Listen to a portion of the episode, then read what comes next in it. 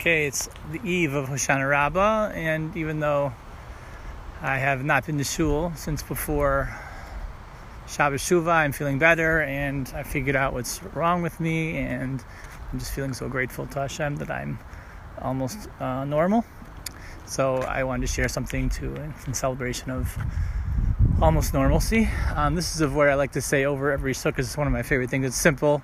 It's like kabbalistic. I'm not really a kabbalist, but uh, but uh, I learned this from Rabbi Avraham Sutton, who lives in Eretz Yisrael in Telzstone, and um,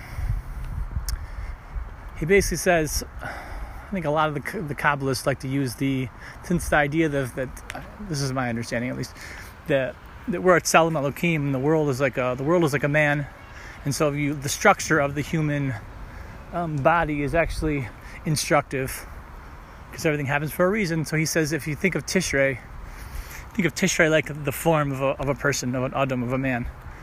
And so we start at the top, right? We start Tishrei with Rosh Hashanah, with the Rosh, with the head. And the purpose of Rosh Hashanah is to get our head, literally to get our head on straight, right? We don't do tshuva on Rosh Hashanah, we don't say vidui, we just proclaim Hashem the King. We get our priorities straight, we get our goals in order, and we um, we celebrate, and we are confident because we we know that the soul came into us through the shofar and that the shofar will be blown when Mashiach comes and the shofar was blown when Hashem communicated us the Torah and it was it's all good. And that's the head. Now, if you move down the body, you can almost think of walking, uh, walking the plank, almost walking the pathway. The Kohen Gadol walks from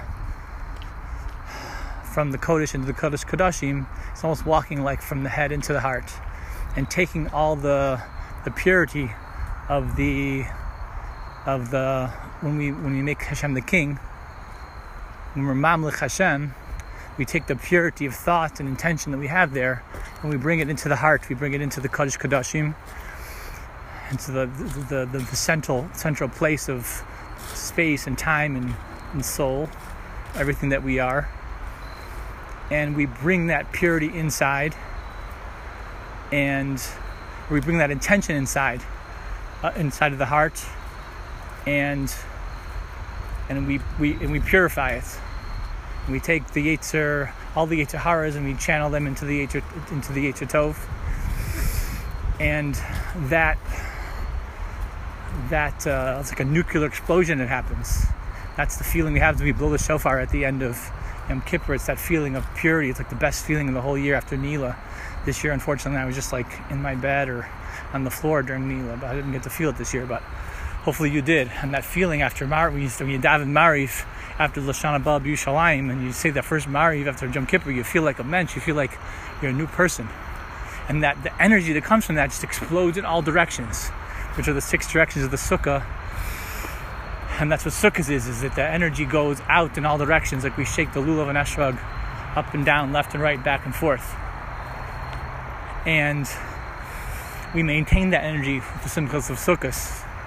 And the amazing part is, at the very end, when we get to Simchas Torah, the very end of the Yontif period, the end of Tishrei, that, that, that, that energy that started as our intention of being Mamlech Hashem in our head and our intention and our thoughts, that that exploded the impurities of the heart and broke out in all directions now goes down all the way to the very um, heels, to the very tips of our toes, which are the farthest away from our head, the farthest away from our heart.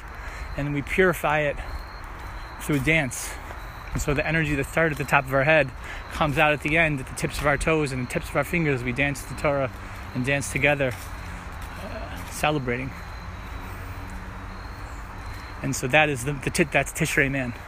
So we should all be zocha this this uh, Simchas Torah to take the intentions that we had we made Hashem king in Rosh Hashanah. That those tensions should go all the way down to the tips of our toes and the tips of our fingers, and uh, into each other. And we should bring Mashiach closer, the world to its perfection. Have a great Simchas Torah.